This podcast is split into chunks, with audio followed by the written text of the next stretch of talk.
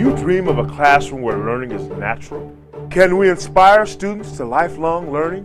What exactly is the purpose of an education? Inspiring students to be curious, independent, creative, innovative, deep thinking, confident, proactive, collaborative, determined, educated. Rise to the challenge of changing the world. This is teaching. This is learning. This is who we are. Welcome to the Tabletop Inventing Podcast. Do you have to be an engineer to make robots? Are there any advantages to growing up on a farm? How hard is it to build a life sized R2D2 robot? Keep listening for a little curiosity satisfaction. Normally on the Tabletop Inventing podcast, we are discussing some form of inventor or innovator. And today is no exception. But for most of us, the word farmer does not really bring up images of innovation. But that would be a grave mistake. Some great innovations have come from the farm. Every star in Hollywood looks great because of a gentleman named Eli Whitney. And if you visited a farm and got to drive one of those huge tractors, you would discover that on board are sophisticated GPS systems, computers, and great air conditioning. Today's guest brings a blend of down home wisdom and high tech curiosity. He even mentions one of my favorite electronics platforms, Arduino. Let's find out how Michael McMaster went from farm boy to sci fi robot builder. My guest today is Michael McMaster. Michael describes himself as a robot building citrus farmer. He recently had the opportunity to drive the real R2D2 robot for the Star Wars premiere. He is also a pilot. Michael has a lot of interesting things that he's done, and we're going to jump into that in this episode. So, Michael, tell us a little more about yourself. Hello. First off, thanks for having me on your program.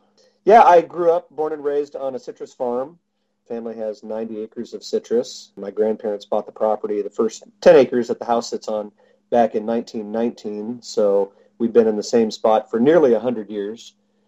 And I got the robot bug as a kid, you know, watching television programs and old uh, sci-fi movies. Always was hooked on movie robots. And in 2001, I joined the R2D2 Builders Club. I was surprised to find uh, there was actually a club for such a thing and it was a worldwide club. At the time, only had a few hundred members. I think now we're up to about 16, 17,000 members in over 40 countries worldwide. But I started building an R2D2, really dove in in 2002 and finished the first R2D2 in 2004. So, what's involved in building a robot like that? Do you have plans? Do you go out and download those from somewhere, or how does it go? Right. Yeah, I joined the club. My initial search, I was trying to find photographs or any documentation on R2D2 and discovered that the R2D2 Builders Club actually had a set of plans that they had made. Uh, they were very basic, you know, nothing uh, too advanced. It was just based on guessing and a lot of photos, things like that. Over time, the uh, blueprints developed into um, something a little more sophisticated. We were fortunate to have some of the folks that worked at ILM as model makers. A lot of them worked on R2D2. They joined the club under uh, assumed names and correct some of our errors and eventually let us actually go to the archives and measure things. And so now we have a very accurate set of blueprints. How did this club get started? I don't know anything about the history. And how old is it? The, the club was founded in 1999 by an Australian named Dave Everett and uh, Dave, like the rest of us, was just wanting to, to build an R2D2. We're all very close in age, and you know, he grew up with the movies, loved the robot, loved the character, and uh, all he wanted to do was build one. He searched the internet, couldn't really find any information. Of course, you realize the internet was quite a bit different in 1999. He formed this club, thinking, well, maybe we'll have four or five people on, and it'll be just kind of a fun thing to do. Just within a year, he had hundreds of members all over the country uh, all over the world, actually. Australia, the UK, um, Germany, France, uh, United States. There are a lot of members just early on. Canada, a lot of Canadian R2 builders in the early days. Uh, it evolved from that. Have you always been like an engineering type? You describe yourself as a robot building citrus farmer. Do you have like engineering the background back there? Tell us a little bit about how you got into the robot thing. No, no engineering experience per se, no formal education, I guess you could say. But I did grow up on a farm and I knew how to weld. My dad was sort of a, a do it yourselfer and probably my biggest inspiration. He built his own house, you know, the house that we currently live in. Uh, he built in the 50s he built most of his farm equipment out of necessity. You know, he didn't have much money, and so the only way he could build tooling and tractors and whatnot that he that were very specific to his needs, like I said, he made. So I got the bug, and over time, I built a lot of farm equipment for him.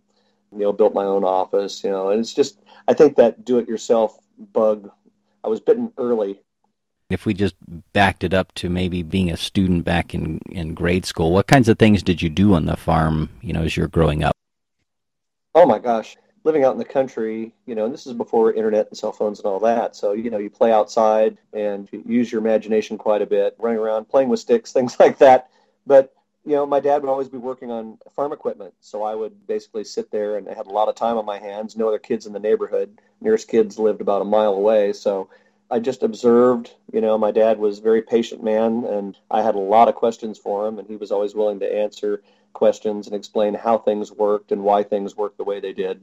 And of course, I built a lot of things out of wood and and uh, you know made models and cardboard robots and spaceships out of orange crates and things like that. Yeah, it was a lot of fun. So where did you learn all that from? Uh, just by doing. We had a lot of books, and like I said, just watching others build things. You know, I didn't have the internet to, to dive into like I do today you know, I just asked a ton of questions, and it was always, you know, well, how does this work? And a lot of cases, I would take things apart. I would get, like, I remember I had a pedal powered fire truck, and I was curious about how the crank and the bearings and all that went together. My dad said, well, here's a wrench. So I took the thing apart, almost put it back together, not quite, but I, I, I vividly remember that and remember the experience of just, it was so much fun building something and figuring out how things worked as I got older, of course, I helped him work on farm equipment. Uh, in high school, I took several machining and welding classes. He would hit me up. He bought a welder. Once he knew I, I understood the, the basics of welding, he said, Well, here, let's get a welder. And so then he threw me into the fire, so to speak, and I started building all types of farm implements for him. Anything that he could dream up, I would build. You know, got to the point where we, we had some pretty interesting machines, tree toppers and spray rigs and all kinds of things that I built for him. So I'm listening to you and thinking back because I did some of the same kinds of things, only I didn't have the benefit of growing up on a farm. I we grew up out in the country, but you know I took apart my motorcycle and almost got it back together like three or four times before my dad told me to stop taking it apart. Um, I wasn't as quick as you were because I think it was college before I actually started getting things back together on a regular basis. I mean, I kind of learned to weld in high school like you did. So, what did you end up doing with all that as you know as you move forward past high school? Well, you know, it was once again just continuing to advance my knowledge. You know, as we got into building larger machines like tree toppers and things, you know, I had to learn a little bit about hydraulics, gearing, and, and things like that. Of course, I had an electronics class that I had taken in high school, and I really didn't do much with that information for quite some time until I got into this robot building. Well, I guess prior to the building the R2D2 in 2001, I got into um, remote controlled gliders, these two meter electric gliders. So I learned a little bit about remote controls and electronics through that experience. Because R2D2, uh, you know, at the end of the day, it's not really that sophisticated as a robot. It really is just a remote controlled wheelchair. And so it, it's pretty basic. Um, although now, you know, we're trying to get into more of the advanced robotics, a lot of pre programmed routines and things, um, which we first started exploring when we built WALL-E, where we have sounds and things that are triggered, and, and we have oh, on the front of WALL-E there's a solar charge level that um, initially you press a button, it lights up and does all the, the sounds, but then it reverts to an actual charger or a excuse me a battery monitoring device. So we're slowly learning. I'm trying to learn Arduino. You know, it, has been a, a slow process, but really exciting. You know, because the hardware is relatively inexpensive and there's so many examples on the internet. I mean, the internet has really just opened everything up for me. You know, there's so much information, YouTube videos, and anything that I don't know, I can either go back to the R2 Builders Club find somebody who's an expert in a specific field and pick his brain or her brain, or, like I said, rely on uh, YouTube videos. I love Arduino. So, how did you get into that? I mean, was that just as a result of trying to automate things? Yeah, the, the first thing I wanted to automate, um, I had been puppeteering. There's a little holo projector on the front of R2's dome that moves around a little bit. You know, in the movies, Kenny Baker was inside the robot and it literally just had a little knob, and so he could move it around just randomly from time to time. And I had a switch on the remote, so I could just switch over to to those servos and then just kind of jog it around with the stick a little bit. But I, I really wanted something more random. And one of the other builders, uh, first time I had even really heard about Arduino, he says, "Oh yeah, I've got this this board, you know, inside the dome, and it's just randomly moving the holo projector." And I thought, well, that's interesting. And he said, "Yeah, go to Radio Shack and pick one up." And I mean, the board was relatively inexpensive. He had the code for it, and he said, "Yeah, there are all these examples of code on this website that he directed me to." And so the very first one I downloaded was just to randomly move two servos downloaded it right to the board, plugged in my servos, and it was like a little miracle. Wow, this thing, you know, works right off the bat. And then I can go and fine tune it because I didn't really, you know, had no real programming experience. But once you have the the code, you can go back and look at it, and you can start setting, you know, you have all these variable rates, and it's just playing with it. You kind of learn by doing. You've said that a couple of times. How, tell us a little more about that learning by doing. I mean, do you think about that, or is that just something you do? Is that something your dad told you? How, how did you come to that? Uh, I guess those of us that are just curious, you know, you just you either find a book and read about it, and some people, I've noticed this too, that that especially in our group, it's such a diverse group of, of robot builders.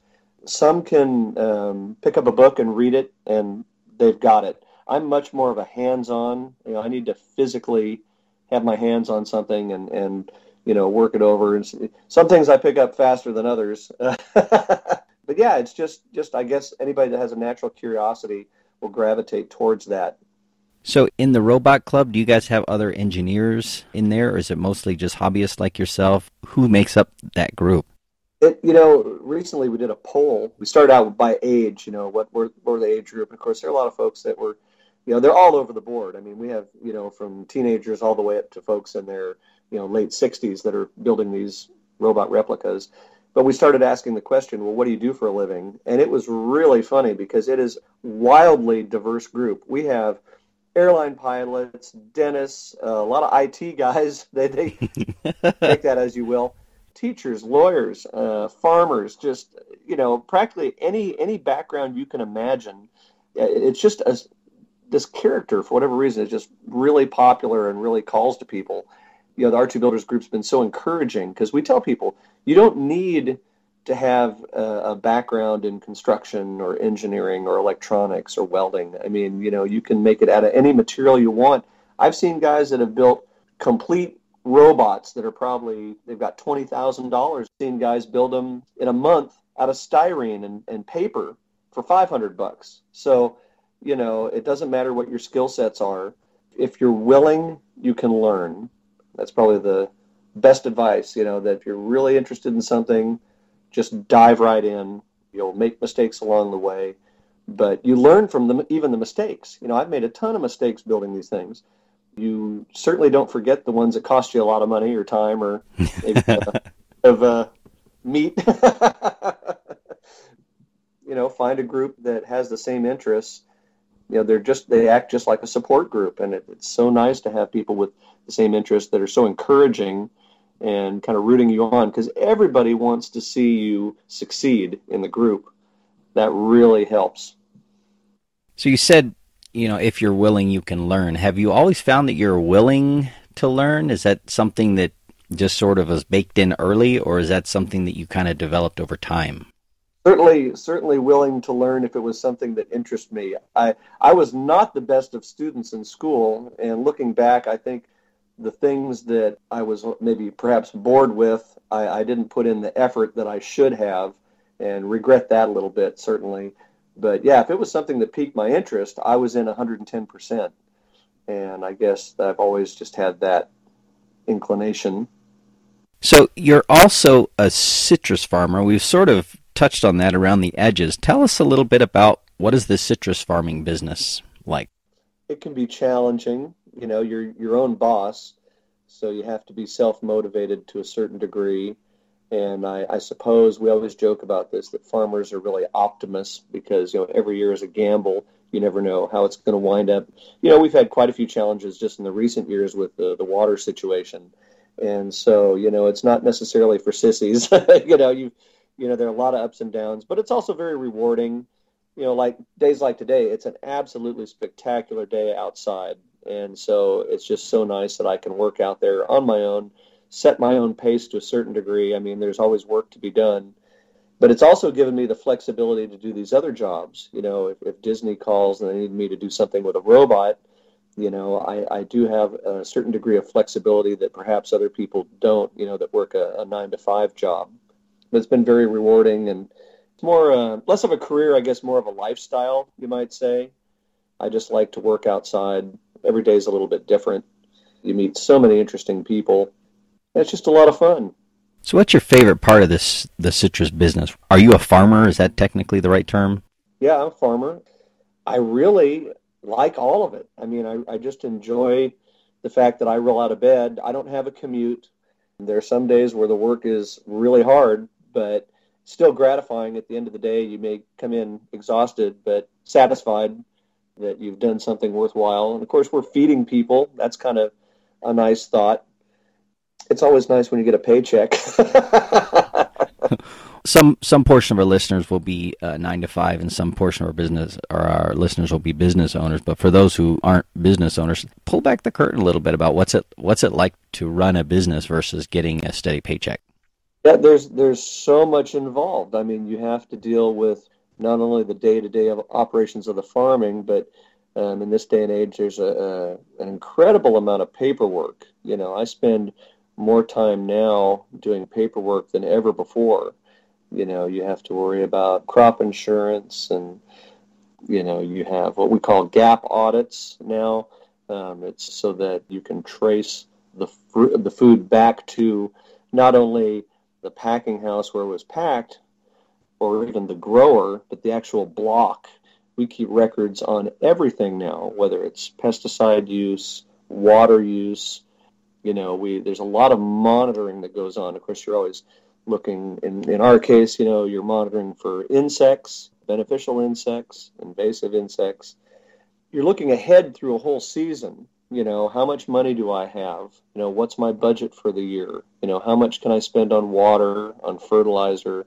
If we need to replant trees, put in new irrigation systems, you know, you're you're mapping out a budget maybe for the next 18 months to 24 months and then hoping at the end of the year that you've grown a crop that is suitable to be harvested and will make some money and that you'll have enough money to farm the next year. So it, it's sort of a roller coaster ride and it can be very stressful for someone that hasn't had to do all of that in the past. You know, it's, it's a little different than just going to a job, getting a paycheck, coming home. I mean, it's seven days a week, 365 days out of the year. So, what's the most challenging part of your sector in the farming business? Oh gosh, there's so many things. Um, you know, certainly trying to decide when you're replanting which crop. You know, we're we're very diversified. At one point, we had 14 different citrus varieties, and the market is constantly changing. So when you replant, you put a new tree in the ground, you're not going to get a crop, a marketable crop on that tree for about seven years. So you're trying when you plant a new tree, and it takes two years to grow the tree.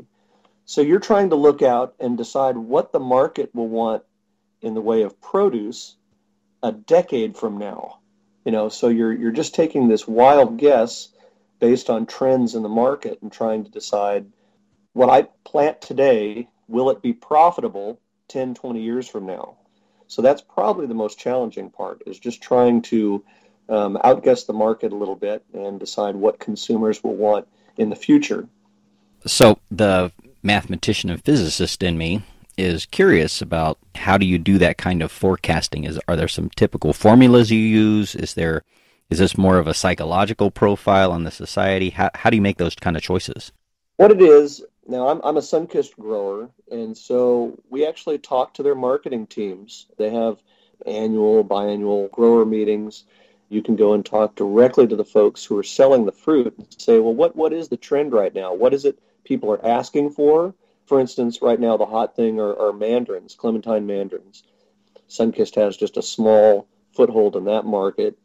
And so, you know, we talk about that. And right now, Sunkist is asking us, you know, anybody that can plant a certain variety of mandarin, you know, by all means do that because we'd like to expand that market. So I listen to them and, you know, we go out, we'll purchase trees for a specific variety if they're asking for it. At the same time, conversely, they'll come in and say, you know, we see this other market slowly declining.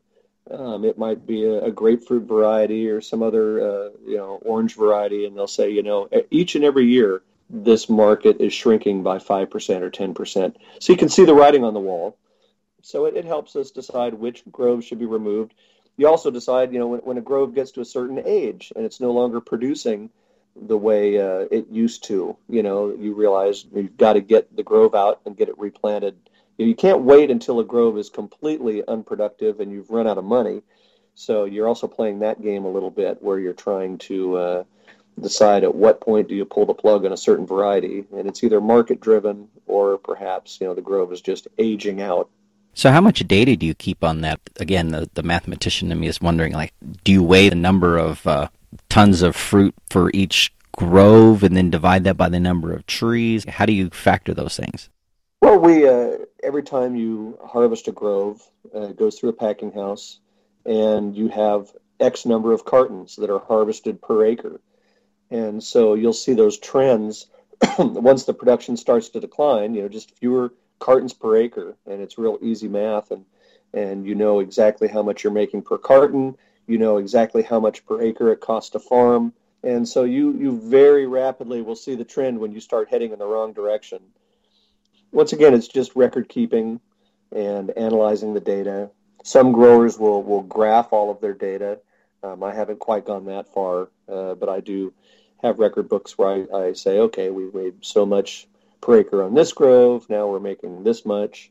You know, the production is dropping on this grove. Sometimes we'll go in and rehabilitate the groves, do some, you know, heavy pruning and some other things. We'll wait two or three years to see if that picks up production. If it doesn't, then uh, you call the bulldozer and start over.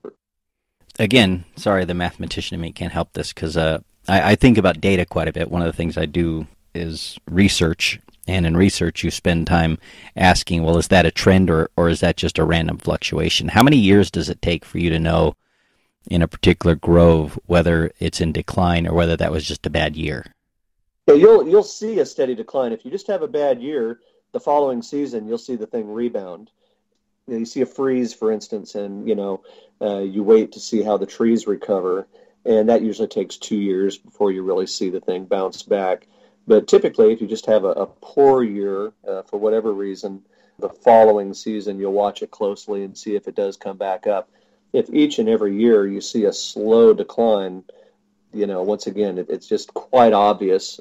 You know, you just have to make the decision on, on how far you want to stretch that out before you uh, are no longer profitable. And obviously, you don't want to wait till you're in the hole, so to speak, with a, a particular grove. So, you know, you give it two or three or four years and then make the decision.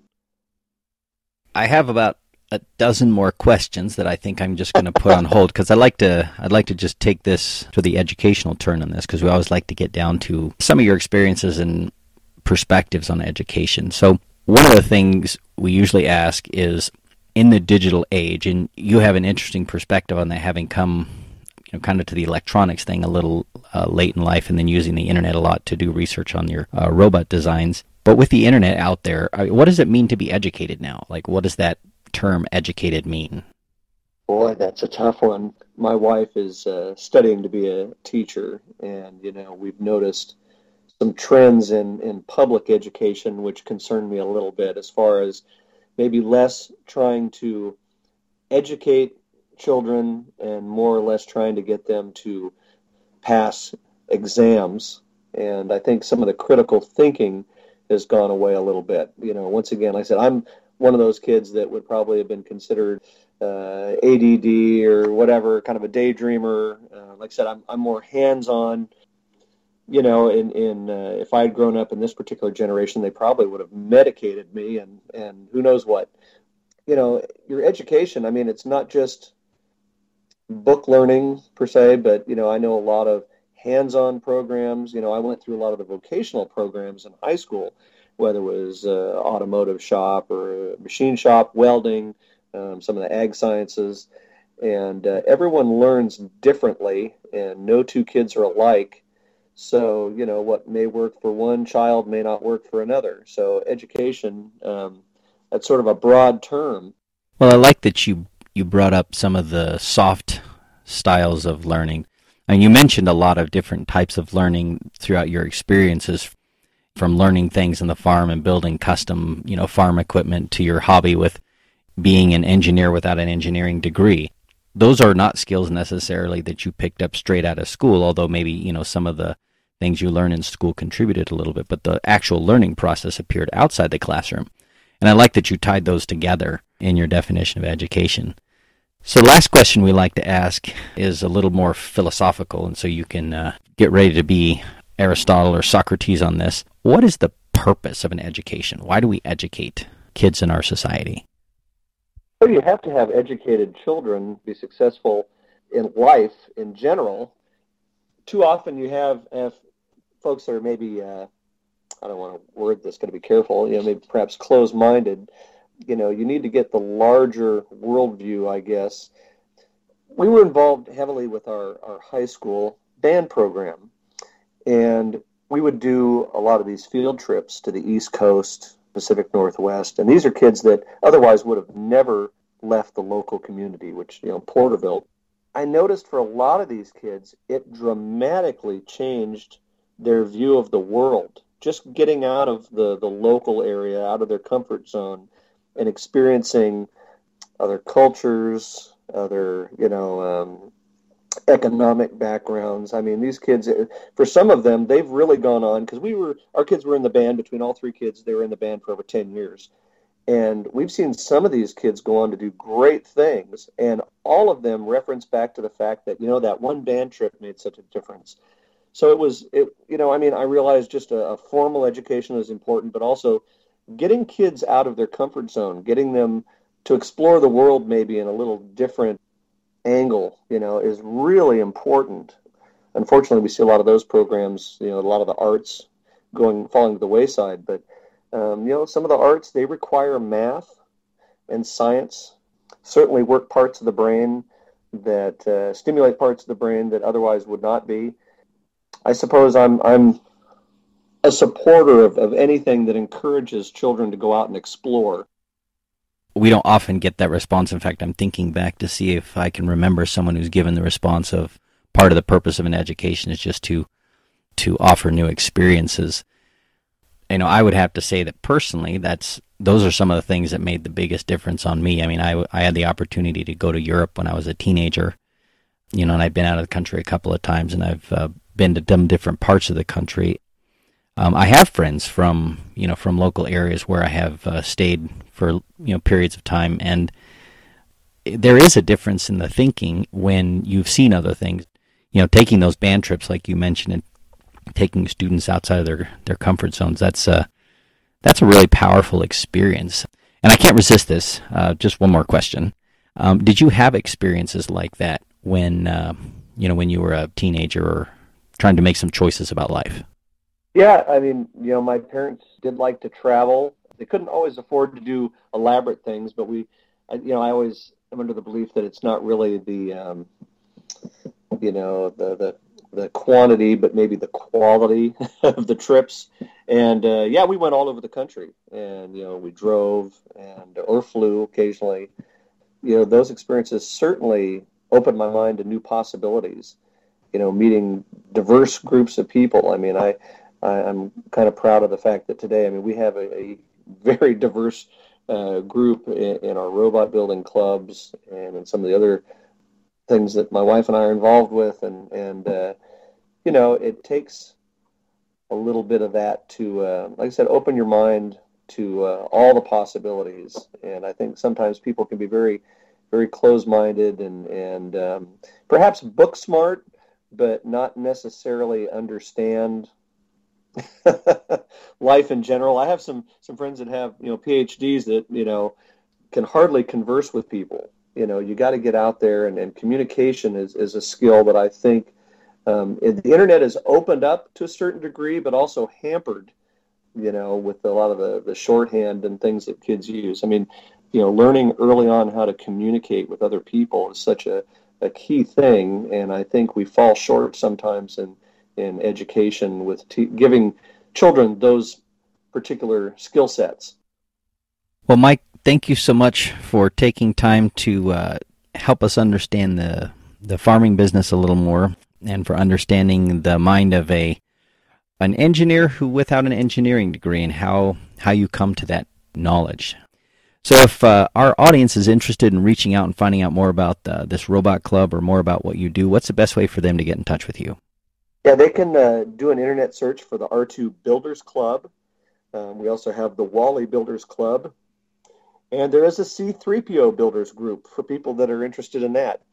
They can also uh, find me. I have a blog, uh, McMaster Robots, as well as an Instagram, which is also McMaster Robots. Excellent. Well, thank you, Michael, so much for taking some time to talk to our audience. That was a lot of fun. Thank you. I appreciate that. I love learning about the unusual paths that some people take to success. Michael certainly has an unusual story with lots of opportunities for failure, getting back up again, and finding another way to try. Michael's experience with practical, hands on learning on the farm just underscores again that the tabletop inventing classroom experiences such as Inventor Camp are an ideal place to start innovating. Head over to ttinvent.com, that's T T I N V E N T.com, and check out Inventor Camp to get your team started on their hands on learning journey.